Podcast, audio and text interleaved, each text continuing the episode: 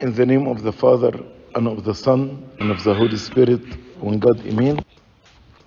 We are very happy to be with you here in the blessed diocese of South Africa, and we are carrying to you the greetings of His Holiness Pope Tawadros II. He is sending his prayers and greetings to all of you and wishing all of you a very blessed Holy Great Fast. His Grace Bishop Barnaba of Rome and Torino and myself are here also to get the blessing of His Eminence Metropolitans Antonius Markos, and we are praying that the Lord may extend His healing hand and grant His Eminence complete healing and speedy recovery through the prayers and intercession of Saint Mary, Mother of God, Saint Mark the Evangelist, and all the saints who have pleased the Lord since the beginning. Tonight is the vesper of the second Sunday of the Holy Great Fast. And during this Sunday, the church focus on the temptation on the mountain. Although we read in the Gospel of St. Matthew that after the Lord fasted 40 days, Satan tempted him, but the church actually made the reading of the temptation in the beginning of the fast, not at the end of the fast, in the second Sunday, in order to prepare all of us to be strong and steadfast when Satan is tempting us or attacking us. Satan is not very creative. He is using the same way of temptation from the time of Adam until the end of the ages. And he focused on three aspects in his temptation the love of money, the love of pleasure, and the love of pride. And these are the three things that he is using since Adam to the end of the ages. For example, with our mother Eve and our father Adam, they tempted them with pride. If you eat from this tree, you will be similar to God. And he tempted them with pleasure. He made them look at the tree and they found it pleasant to their eyes and good to eat from. Also, he tempted them with positions, to have position, that's love of money. Why God told you, don't eat from this tree? All these trees should be under your control. You can eat from any tree. So, he triggered the three things in our mother Eve and in our father Adam in order to have possession of everything love of pleasure they want to please themselves by eating from this forbidden tree and pride to be similar to God. The same way he tempted the Lord Jesus Christ with the same three temptation. When he told him change the stone into bread this temptation actually is about pleasure. All of us, when we eat, we feel the pleasure of eating. And when he told him, I will give you all the kingdoms of the world, this actually love of money, love of position. I want to have control over all the kingdoms of the world. And when he told him, throw yourself from the pinnacle of the temple and the angels will carry you, that's pride, showing off. So the people will say, wow, how he jumped from the pinnacle of the temple and no harm happened to him. Ah, the angels carried him. This is a godly person. Even St. John, in his letters, he told us all what is in the world is the lust of the eye, lust of the flesh, and the pride of life. Lust of the eye, it is the love of money and love of position. I want to get the best phone, the best computer, the best car, the best house, etc. And love of pleasure is the lust of the flesh. And the pride of life is the pride. So that was St. John said all what's in the world, lust of the eye, lust of the flesh, and the pride of life. So we need to examine ourselves while we are celebrating the second Sunday. We need to examine ourselves because usually we are weak in one or two of these three temptations. Very rare, or maybe totally the ungodly and the wicked people are tempted in the three areas. But most of us who are tempted in one or two areas either love of money, either love of pleasure, either pride. So we need to ask God to search our heart and to see what is the area of my weakness. And believe me, any sin, any sin will be under one of these three sins. Any sin will be under either love of money or love of pleasure or pride. And Satan also has three titles. And as St. Paul said, we are not ignorant of his devices. So understanding these three titles will teach us about the devices that he is using to attack us. One title is the tempter. Another title is the deceiver. The third title is the accuser. He is the deceiver, the tempter, and accuser. Usually, Satan uses with us these three techniques in order to make us fall in sin. He starts by deception, the deceiver. Deception. How? Deception means to make you believe a lie. To make you believe a lie. He made Eve to believe a lie that if she ate from this fruit, she will be similar to God and she will surely not die. God said to Adam, If you eat from this tree, you will surely die. But Satan said to Eve, No, surely you will not die.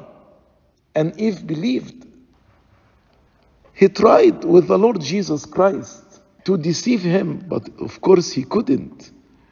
When he told him, Jump from the pinnacle of the temple, the verse in Psalm 90 says, He will send His angels and they will carry you. He wanted him to believe a lie, and he supported his lie by a verse from the book of Psalms in which he misquoted and misinterpreted. That's why the Lord responded and told him, You shall not tempt the Lord your God. Many times, Satan plays with our mind and make us believe a lie. People who abuse drugs, he make them believe a lie. Drugs will not hurt you. Sexual immorality will not hurt you. Nothing wrong with this. Now people who are promoting homosexuality and transgenderism, again, he made them to believe a lie that it is alternative lifestyle. Nothing wrong to live as homosexual.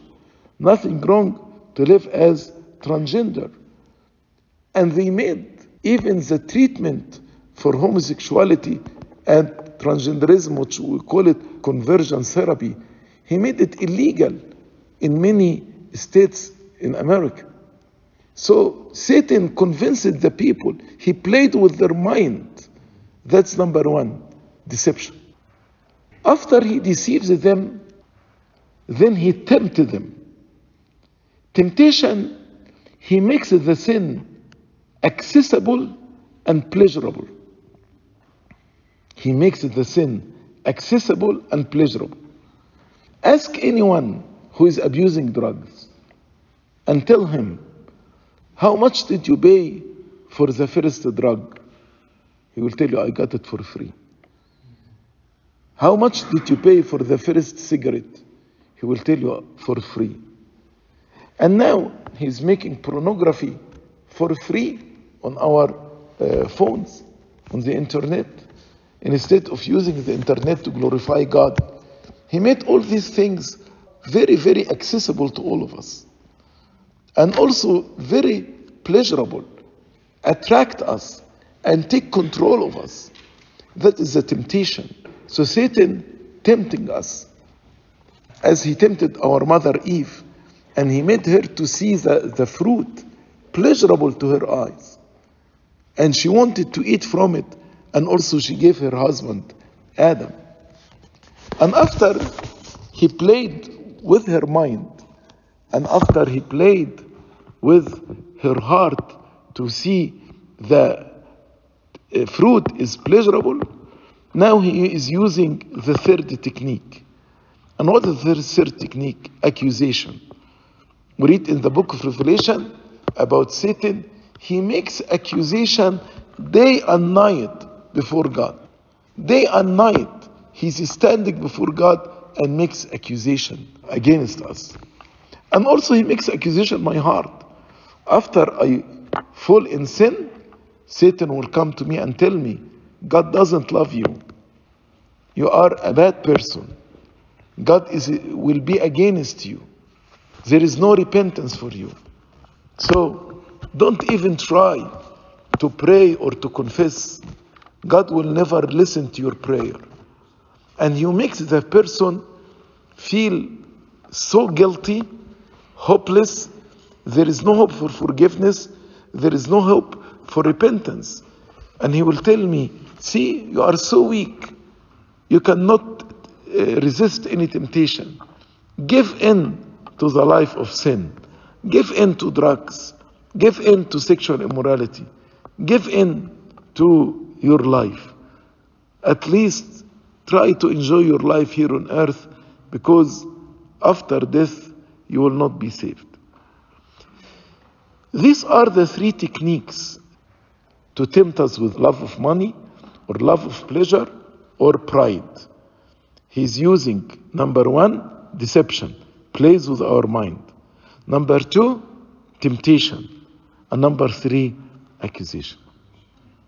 So, how can we protect ourselves against the temptation of Satan? How we become strong so we will win in our warfare with Satan?